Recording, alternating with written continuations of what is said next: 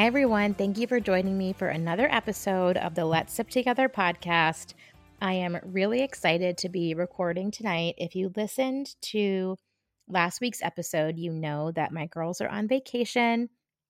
I actually just got home from a couple of days away with my boss and friend from my job, and some creativity was kind of flowing. And I decided I was going to sit down with a glass of wine and record an episode or two tonight while the creativity was kind of flowing.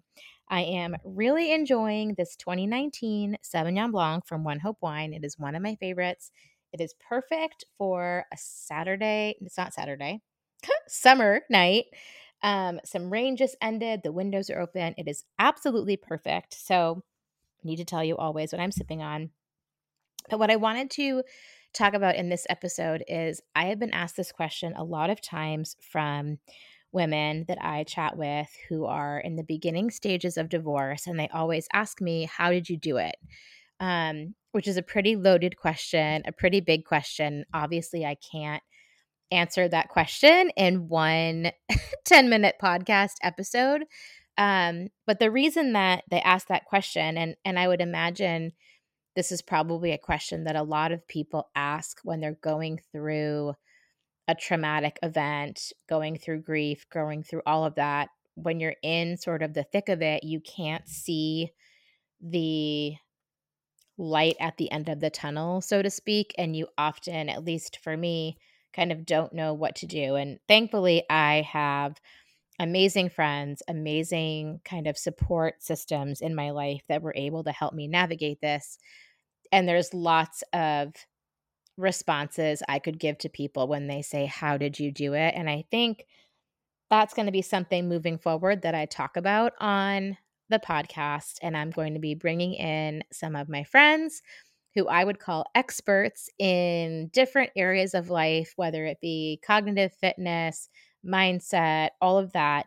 Um, but I can tell you that one tool kind of in this toolbox that I have used that really, I think, was pivotal in me being able to move forward was starting a pretty consistent morning routine.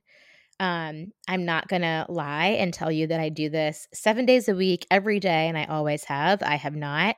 But what I have found is that when I am able to start my day before my children get up, I am able to kind of get ahead of the day and set myself up at least starting the day feeling prepared. I don't know if any of you that are listening are moms. For me, when I wake up to my youngest daughter staring at me waking up, my day immediately starts off on a slightly chaotic note. I have no time to myself to sort of get up, get settled, figure out the plan for the day. And it just turns into there's just a lot of chaos that happens. And I didn't necessarily notice a difference before I started having a morning routine. But once I did start it, I really did start to see how I was able to sort of tackle the day and start the day very clear headed, very focused on what had to get done and it just kind of gave me a smoother transition to the day instead of this abrupt like getting woken out of your sleep by a small child yelling at you. My youngest daughter she'll wake me up and say mama get up it's time to start this day and while it's really really sweet i don't enjoy having my coffee standing in my kitchen you know making her breakfast it's just not for me so i'm going to share with you what my morning routine usually looks like. And there are obviously lots of things people can do in a morning routine that they sort of um, establish for themselves. I don't think anything is right or wrong. I think it's what makes the most sense for you and what you're the most comfortable with. So for me, my kids well my older daughter tends to sleep in a little bit but my youngest daughter is usually up by 6.30 and so i have now gotten accustomed to setting my alarm to 6 o'clock oftentimes my body will naturally wake me up around that time now also i'm saying this totally acknowledging a lot of you have very, very small kids at home and that maybe this feels unattainable. It's actually something that I did when my girls were small, kind of inadvertently. My body would naturally wake me up just a few minutes before the girls would wake up crying. And just having that five minutes of peace for me made a huge impact. So I just don't want anyone to think that I'm saying this is like the easiest thing to do, no matter how old your kids are, and even if you don't have kids, quite frankly. But circling back, I set my alarm for six o'clock every morning. And this is sort of the routine that I have for the most part. I get up, I walk out to my kitchen, I start my coffee pot because if you know me at all, you know that every day immediately has to start with coffee or I cannot function. So I start the coffee pot while the coffee is brewing. I drink a giant glass of water before I'm allowed to have my coffee because I am prone to dehydration. Um, so I have a huge glass, 16 ounces of water while the coffee's brewing. Then I will open my dishwasher and empty the dishwasher from the day before's dishes. And by that time, my coffee is done. It's been about five minutes. I pour my coffee, I sit down with my planner, and I kind of go over the plan for the day, go over what appointments we have, what the girls have going on. And then I sit down and kind of get my list in order, double check my list of what are the things that I have to get done that day, whether it's work, whether it's personal, whatever it is. I make sure that I am very clear on what has to get done and when it's going to get done. That usually will take me anywhere from five to 10 minutes. So that's been, say, 15 minutes max. The next 15 minutes, I will take, I will either listen to a podcast or I will read or listen to something sort of motivational, inspirational, um, something that's going to set my day up in a positive way. I use an app called Growth Day that I really love. I've started using it um, probably a year and a half ago or so. Um, if you know Brendon Burchard, he is the creator of this app. And every morning, there's a little portion um, on the home screen that's called Daily Fire. And it's just this little burst on a topic, whether it's gratitude or time mastery or I don't know, any kind of personal development topic. And it's usually anywhere from five to 15 minutes. I can push play and just listen to that. But something positive kind of for my brain. And that usually fills up my 30 minutes. There are some days that she sleeps in a little bit later. And so I will do a little bit more reading or I will do some journaling that morning. Journaling is something else that I've done a lot of. It's not something that I am very strict and rigid on. It's something that I sort of do when the mood strikes.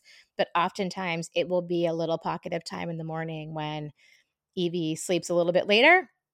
I find myself with a few extra minutes and I will do it then. Um, the other thing that I will do if I find that extra time is to do some stretching. Potentially, it could be a short workout video on the TV. That's kind of something else that I'm incorporating into my schedule. For me, that's something I tend to do later in the day. Um, but that's what my morning routine looks like. And I have a lot of friends that also swear by a solid morning routine and it might look different from mine. For example, my friend Heather, I know like gets up and goes right to her bike and works out first thing. That's not what I do. That's what she does and it works really well for her. I know she does a bit of journaling, some meditation, all of that happens. My friend Anne Marie does another similar slightly different kind of variation on this, but incorporates some movement, some meditation, I think the important thing is the consistency. And for me, the most important thing is just having those few minutes, start the day, ground myself in whatever is happening, have a few sips of coffee while it's peaceful and it's quiet, and then make sure that my day is set up. I know what I have to get done because otherwise, the kids wake up and I'm thrown into this sort of chaotic circus and I don't know what day of the week it is. I don't know what activities we have going on. I don't know what responsibilities I have to do for work. Um, I will say the one other piece to this morning routine thing um, that I find incredibly helpful around scheduling is that every Sunday I take about 30 minutes and make sure that my schedule for the week is clear. I know what's happening, everything's in my planner. Now that my daughters are older, it's also a time that I will share with them, you know, don't forget you have an eye doctor appointment on Wednesday. Don't forget you start a new dance class on Saturday because my kids are very much like me and probably like a lot of kids. They like routine, they like structure, they don't love surprises. And so I find that time to be really helpful getting all three of us on the same page and it gets myself on the same page so I can look at my weekly schedule at a glance. Again, know the big projects, know the big things that are going on. Figure out some time in there where I can exercise. Figure out some time in there where I can have dinner with a girlfriend. Figure out time in there that I can take just for me. And literally, it's 30 minutes on a Sunday. Doesn't even have to be a Sunday for you. Um, for me, it's a Sunday but 30 minutes to kind of set my week up. And then every single morning, I'm revisiting kind of that daily plan with my coffee. And I just feel so much better equipped to tackle the day and tackle any other craziness that gets thrown my way, either from my kids, from work, from life, from the world, whatever it is. So that is all for this episode. And again, I will be doing um, future episodes kind of answering that question. So, how did you do it? But this for me was sort of one of the foundational building blocks for me in terms of navigating the last couple of years. So, I really wanted to be sure to share it. And even if you're not navigating a divorce or a major life crisis or life event, I think a morning routine is something that would truly that is truly helpful for everyone. So that's all. Have a great rest of your day. Thank you again, as always, for listening. If you have any suggestions for future episodes or things you'd love to hear me talk about, please feel free to message me on our Instagram at let's sip together underscore the podcast, or you can email me directly at let's sip together at gmail.com. Thanks so much.